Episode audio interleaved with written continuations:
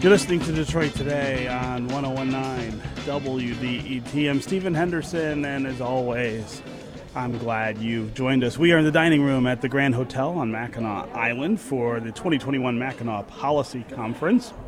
We are talking with the political and business leaders who are gathered here, as we normally do each spring, to talk about all of the issues that we face all the challenges that we face uh, as a region in southeast Michigan, but also as a state.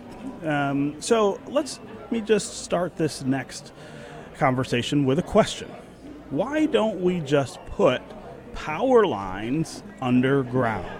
It's a question that more and more Michiganders are asking these days after the summer we've had that has seen so many extreme weather events that have knocked out the power for tens of thousands of residents for extended periods of time. For years, most utilities have shunned the idea of burying those power lines, saying it was too costly, and noting that burying power lines comes with its own set of problems for customers. But at least one of Michigan's major utility executives is saying it's time for utilities to rethink that stance. Garrick Rochow is the president and CEO of Consumers Energy, and he joins me now to talk about why his company is serious about putting its power grid underground. Garrick Rochow, welcome to Detroit Today.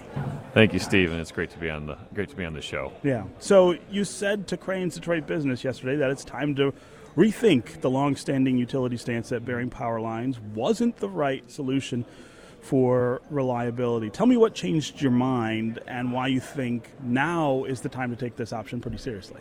Well, you said it. In, in fact, in the utility space, we've shunned it for some time, and mm-hmm. it has been cost prohibitive to mm-hmm. put uh, lines underground. And and the challenge you run into is when there is a disruption, uh, when it's above ground, you can see where the fault exists mm-hmm. and you can repair it quickly. Where it's underground, it's much more difficult. But we've seen the price for underground construction continue to decline.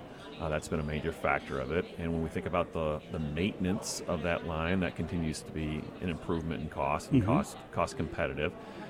And and you know, here's it's not at all. You know, it's not we go and move everything underground. It's it's a surgical approach. There are areas and communities that serve those lines serve a lot of customers where there's uh, many trees, and we can move those lines underground in a very again a very surgical approach. And then there's other areas, more rural areas, where we're going to, you know, put in uh, larger poles and what's called aerial spacer cable and other things to be able to ensure reliability there. But bottom line, it's a, it's becoming more and more affordable, and and two, we value our customers' reliability. We know they, they rely on electricity mm-hmm. for their not only their needs, but uh, uh, whether it's refrigeration or in the future electric vehicles. And we want to make sure we deliver every day.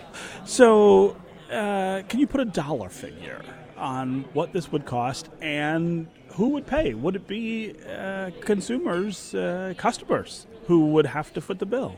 You know, we're, we're going to make sure that our bills continue to be affordable here. You know, the average cost of electricity is four dollars a day here mm-hmm. in Michigan, and and so we want to make sure you know you, you can't buy a cup of coffee or even a, a hamburger for four dollars, and so we get all the electricity you need for that that price, and so we're going to continue to make thoughtful investments in the uh, in the energy system um, and keep affordability in mind because we know that's important for all Michigan residents. So we're investing about 5.4 billion dollars over the next uh, five years to make uh, to make these investments, improve reliability for all our customers. Hmm. So. Um, utilities in the past have also pointed out that this is not a magic bullet. That burying the power lines has its own set of issues that might frustrate customers uh, maybe just as much as what we are dealing with now. Talk a little bit about what those issues are and how you weigh them, I guess, against the benefits of doing this. So, where I started is customers' expectations are continuing to grow around electricity. There's more and more devices that use electricity. The businesses are, are um, you know, again, more and more connected. Uh, you add electric vehicles to the system, and the demand and the pull across that electric system grows. We need to ensure the reliability there, and that's what we're doing. We're continuing to make investments along those lines. Uh, some of the challenges you run into when you put, uh, again, we want to do it in a thoughtful approach in certain areas, but imagine someone's in your yard and, and uh, doing work for your home. Mm-hmm. Um, maybe they're putting in a sprinkler system and they get a little deep. They could get into the electric system. Mm-hmm. That's a that's a challenge. It could disrupt that. Uh, two, when the insulation wears down over time, you can get a fault, and then you got to find that fault. It's a much longer process to restore customers uh, when you when you have a fault, just because you simply can't see it like you can above ground. Yeah. So, And and are those reasons that uh, that, that that customers might say, "Hey, I don't I don't want to do this." I mean, it, will it be up to customers on their property, for instance, to decide whether they want to have those power lines buried? You know, we work, we hear a lot of information from our customers. I see a daily report of what customer feedback is, and, and then we work with those customers for the best best solutions. And so, obviously, talking about the benefits of where it's appropriate to be underground, and then there's going to be a lot of areas where we're going to improve it, but it's going to be above ground. Mm-hmm. Uh, but ultimately, at the end of the day, when the power's not there, that's what our customers. That's when we hear from our customers the most. We want to ensure we continue to reduce the amount of interruption for our customers. Uh, I, I want to back up just a bit and talk about this crazy summer that we've had and these storms, uh, the frequency and the intensity, uh, the loss of power that, that so many people have experienced. When you think about this summer at this point, can you can you come up with things that you feel like the utilities should have done differently now in the short term uh, to make sure that fewer people lose power or that when people do lose power, uh, they get it back quicker. I'd, offer a couple things. One, since 2018, we've increased our electric reliability spend by 30%, and that's replacing poles and wires and doing you know underground work where appropriate.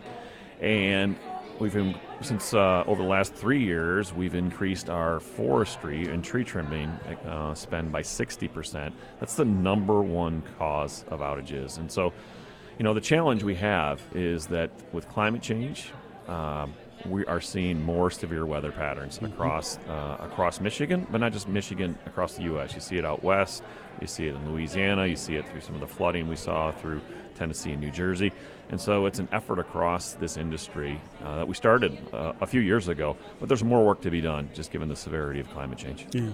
Um, customers are really frustrated with uh, utility companies, and, and they're talking about all kinds of things that they might want to see done. One of the ideas that has come up a couple times, even on our show, is the idea of uh, making the grid public rather than private. Uh, make the case to our listeners for why we have a privately owned and operated electric grid. You know, one of the things uh, I've worked for both a public utility and uh, an investor-owned utility, and um, an investor you, you have pluses and, and, and, minuses either way, but it's clearly an investor-owned utility is is is the best choice because we're our ability to access low-cost capital, uh, a complete focus on our customers, and frankly the the size that matters. We can we can get economics of scale, which brings lower cost uh, electricity to our customers. Hmm. So another idea that I've heard is tying utilities profits to reliability standards, which is, I guess, something you could do through the regulatory structure here uh, in Michigan. Uh, I, I, don't imagine you would be in favor of that, but but tell me why that wouldn't serve customers better. In, fact, there are many. There are already performance standards in place, and we look each year uh, to reinvest in the system. In fact, we do that rather than pass on uh, pass on savings to our shareholders or in, you know um, investment opportunities. We continue to reinvest in the system. Uh, that's been a practice uh, we've done for the last you know a number of years. Uh, and so we're very much invested in Michigan. When Michigan does well and when our customers do well, that's where we want to be. And so we've reduced our, our profit margins um, uh, already to be able to serve our customers better. Mm, yeah. yeah. Um, so I want to talk about a slightly different uh, uh topic. Uh, consumers has made a commitment to eliminate coal for power generation by 2025. Uh, I, I want to talk about whether you're on track to meet that commitment and uh, why consumers, I guess, decided to, to set that goal. Yeah, we we just filed this plan with the Michigan Public Service Commission in June. It's to eliminate coal. Want to be one of the first utilities in the nation to eliminate coal by 2025, as, as you referenced there. And so we're already in the midst of building solar uh, to be able to meet the needs of our customers, and we've put in agreements for. Uh, acquiring a couple natural gas plants uh, that will also ensure backup and resiliency across the electric grid, so we don't have a situation like tech, like we had in Texas. And so we're well underway to make that, that possible. We work also with those communities where those coal plants retire and those coworkers to bring them into other roles and train them for other roles and ensure economic growth and development in those communities where those plants where mm. those plants close. Yeah. Uh, what about competition in uh, the utilities sector? There's a lot of people who, who feel as though uh, we don't have the right sort of balance there, I guess, in, in, in Michigan. Consumers uh, is is one of the, the, the, two energy companies that I think most people are, are familiar with. Should we have more competition in the marketplace? You know, if if everyone knew me, they'd know that it's about it's about competition. and in fact, you know, you asked the question earlier about difference between an IOU and municipal. Mm-hmm. Uh, there was really no competition in the municipal space. That's uh, uh right. That would eliminate. Inv- yeah, in the investor-owned utility space, it's very much about competition. There mm-hmm. are, look, we're in the middle of a clean energy transformation. There are when we talk about the solar build out, I competitively bid all of, all of my work, and so we are very much looking at getting the lowest cost uh, for every one of our customers. And so we have not only competitive bid processes, but we do a mix of uh, developing our own and uh, developing with others to ensure the best the best prices, in, including in the investor-owned utility space. Uh, between utilities, there's healthy competition for dollars with mm-hmm. investors, and so we're always looking to be uh, improve uh, both customer service and predictability from an earnings perspective. And so there's a lot of competition in this space. And the other thing I would add is right now, customers have options to be able to put solar on their home or solar or battery uh, backup and different options. Those are very those are substitutes for the traditional utility. Mm-hmm. And again, as long as they're substitutes, there is competition in this, and it's a growing uh, growing field of competition, and we're up for it. And uh, and uh, we're prepared to be uh, successful in that space. Yeah. So, so when we are discussing the things that have happened this summer and, and the failures that we've seen um, with the electrical grid, there's a lot of big numbers that people sort of throw out in terms of what they say we need to, to update the system, to upgrade the system for um, for climate change, really, uh, and, and, for the, the sort of circumstances that, that we face. And uh, the question I keep asking is okay, well, uh, let's say it's $9 billion, let's say it's $17 billion, or whatever it is. That's a lot of money, and it, I, it seems to me like it would require a pretty fundamental change in the way that we, as customers, uh, among other uh, parties who are involved, have to think about the way that we pay for these things. Uh, you pointed out that it's about four dollars a day uh, to have electricity. Um, if it were eight dollars a day, um, I, I, imagine I wouldn't be happy about that with my bill, and, and neither would other customers. But would that, for instance, get us to the place where we need to be? Do we need to be more realistic, I guess, about what it costs to have a system that's not as vulnerable. So I, I, think it speaks to your your previous qu- question. We're uh, fanatical about reducing costs out of our system, and so whether that's you know this this switch we just talked about and moving retiring coal and, and moving to renewables saves our customers six hundred and fifty million dollars. And so it's not always hey we want to improve reliability. It's an adder. It, there are some things where we want to make investment. We talked about five point four billion dollars over the next year. Yeah, that there's a cost associated with that but you can bet we are fanatical about reducing costs for our customers. That shows up in, in $650 million of savings. It also looks at other things on how we run our operations. Uh, we're, you know, we practice lean, uh, lean manufacturing, and we continue to pull money out of our out of the system each and every year by being more efficient with with our, our resources. And so, it's very much uh, both. And so, to say it's going to be eight dollars, no, it's it's not going to be eight dollars. But we have to think about that affordability equation and what are those investments we need to make while also looking to pull costs out. But but is it a and in some ways it's kind of a fundamental question, whether it's six dollars or eight dollars or twelve dollars.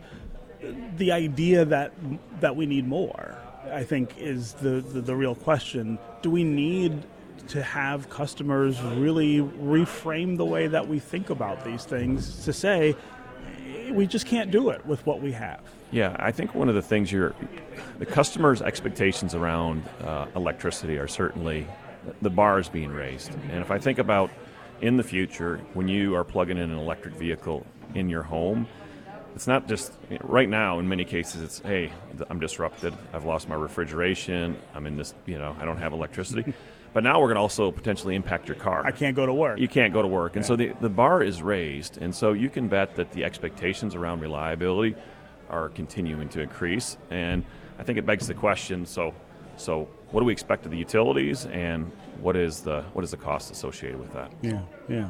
So uh, you mentioned solar, and Michigan is one of the least friendly states in the country for rooftop solar.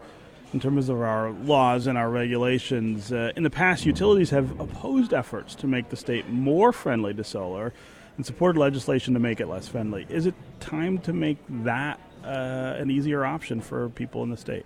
Yeah, we we definitely, uh, you know, we're building on 8,000 megawatts of solar. We're encouraging solar growth throughout the U.S. Whether you want to put that on your home or on your business, or you want to you want to do it through the utility. Uh, in fact, uh, when you put it on your home, it costs three times the amount uh, for what what I can build it for. And so you're making a choice to. Uh, again, I'm I'm putting solar on the system. You're making a choice that you're going to pay three times more for your electricity. The other thing that's uh, true here, and we've tried to work uh, with our lawmakers and legislative uh, body on this to encourage solar development, uh, is to make sure that we're removing the subsidy. There's $100 million of subsidy. And so if you don't have solar on your home, and there are many customers who don't, you're paying for someone else's solar on their home uh, to the tune of $100 million. And so when we remove that subsidy, I think that's uh, a really great place to be from a policy standpoint. Uh, when you say that you're investing uh, in solar, uh, tell us tell us what that looks like. I think you know in people's minds, uh, solar means panels on people's roofs. Uh, I'm not sure they understand quite what it means for an energy company to, to, to do that. Yeah, so we are putting in solar, what we call solar at scale, and so this is using uh, brownfields. This is using, uh, uh, in some cases, uh, landfills. It's it's using, uh, in some cases, uh, land, agricultural land that's uh, not as productive, and and building out large solar farms. So you'll see as you drive down the, the highways or byways within the state, you'll see large fields that are made up of, of solar. And a lot of times too, like there's a, a place in Ionia, Michigan, uh, where they've got sheep that are underneath the solar panels, uh, and so there's a dual use uh, to some of these facilities. Huh. Yeah. Uh, what about wind? Uh, former Governor Jennifer Granholm was uh, always talking about how we were so perfectly situated geographically to take advantage of wind. I, I have started to see more and more uh, turbines uh, when I travel through the middle of the state, um, and I'm not sure that most people even know how extensive that that has become. But but how much of a future do we have uh, with wind because of where we are in, in Michigan? There are some great places for wind in Michigan, as you as you've noted, and you can look at wind patterns across the state and model that. And many of those areas are are uh, uh, reaching capacity, and we have another wind farm that we're building here in 2022. Uh, right now, it looks like to be our last wind farm because we are running into just zoning considerations uh, by uh, by communities, and then frankly, a lot of the, the, the good places in wind, you know, are at capacity right now, and so much of our new renewable energy growth is in the solar space. Okay, so uh, the, back to the bearing of the power lines. Is that something that will start soon? Is that something you guys have decided is a green we, light? We uh, year after year we put we work on and putting uh, electricity and, and underground cable Mm-hmm. uh, underground, and so that's something we've been doing. Uh, it's a small amount, and then we're working with the Public Service Commission on what that looks like here in the future, and, and could that be a more expansive program? But again, it's it's surgical in nature. It doesn't fit everywhere, um, uh, and so it's really community by community and location by location. Okay, uh, Garrick Rochow, CEO, CEO of Consumers uh, Power. Really great to have you here on the program. Yeah, Thanks thanks, for for, having by. me. It's Yeah. great to be here. Okay, uh, that is going to do it for us today. Special thanks to WDET General Manager Mary Zatina and Lisa Brancato for their help with today's show. Tune in tomorrow when Governor Gretchen Whitmer Lieutenant Governor Garlin Gilchrist and Michigan Secretary of State Jocelyn Benson all join the show right here at the 2021 Mackinac Policy Conference. This is 1019 WDET-FM at Detroit's NPR station, your connection to news, music, and conversation. We'll talk again tomorrow.